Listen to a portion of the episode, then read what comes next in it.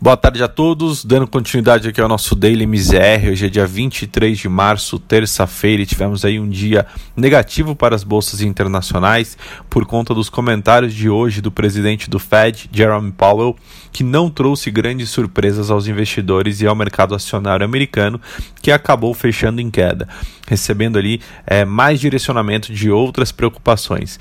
Lembrando que hoje a gente teve o depoimento em conjunto do Jerome Powell com a secretária do Tesouro dos Estados Unidos, Janet Yellen, na Câmara dos Deputados americana.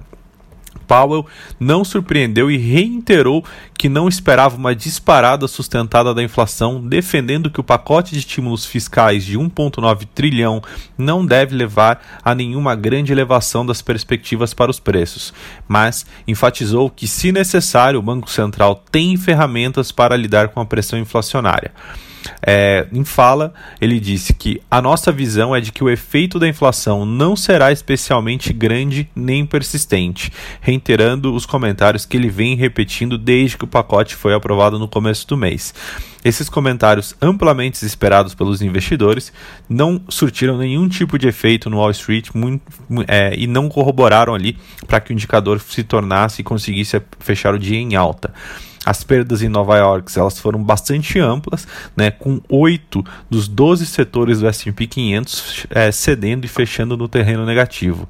As ações de tecnologia fecharam em queda de 0,64, apesar do recuo nos rendimentos né, visto nos títulos do Tesouro Americano, com o yield do papel de 10 anos, o yield do papel de 10 anos caindo para 1,63.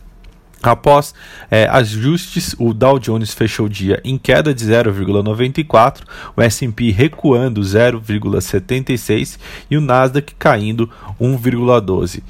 É, vindo para a Bolsa Brasileira, o Ibovespa cedeu à pressão externa e fechou o dia também em forte queda, um movimento que foi bastante direcionado pela correção nos preços de commodities, com a dura baixa na cotação do petróleo, a onda de venda em ações de Wall Street e a reação mais negativa aos comentários do presidente do Federal Reserve é, e da secretária do Tesouro é, fizeram realmente com que a, a, Bolsa Brasileira sofresse um impacto muito grande. O Ibovespa fechou o dia em queda de 1,49%, né, sendo que o, o, índice brasileiro chegou em até alguns momentos flertar com o campo positivo. No entanto, segundo é, operadores do mercado financeiro, a Bolsa ela foi realmente influenciada pela piora no cenário internacional, onde os investidores realmente ainda estão digerindo né, esse tom mais suave, mais dólar na fala de Powell e Yellen em relação à inflação e à conduta da política monetária. Né? É, porém, foram até é, mais surpreendidos também com um tom um pouco mais duro, um pouco mais hawkish sobre a possibilidade de aumentos de impostos, é, comentado também nessa mesma fala.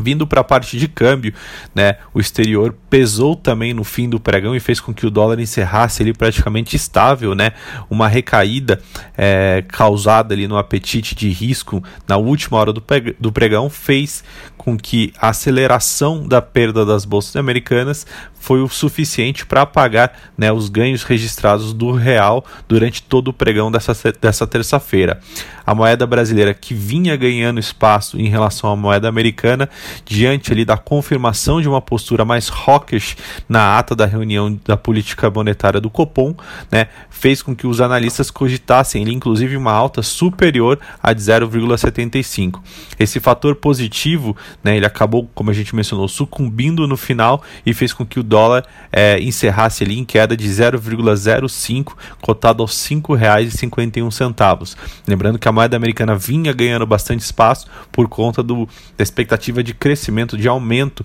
né, do diferencial de juros entre Brasil e Estados Unidos. É, é, a curva brasileira é, a termo ganhou bastante inclinação nessa terça-feira, apesar né, do, do, da ata estar um pouco mais hawkish, né, conforme ali os juros longos dispararam mesmo com sinais mais duros vindos da ata do Copom, que foi divulgada nessa manhã. Né, é, em ato, o comitê reforçou um compromisso com uma nova alta de 0,75 da Selic em maio, a menos que ocorra ali uma mudança significativa nas projeções de inflação ou até mesmo do balanço de riscos para a inflação, é, puxando naturalmente o juros de curto prazo para uma alta. Com o resultado, a curva já precifica hoje mais de um ponto de alta para a próxima reunião do Copom, que na prática, que na prática significa que o mercado hoje está bastante dividido entre uma elevação de 0,75 e uma elevação de um ponto. Outro destaque para o documento foi o reconhecimento pelo comitê acerca da retomada robusta da economia brasileira no segundo semestre com a vacinação,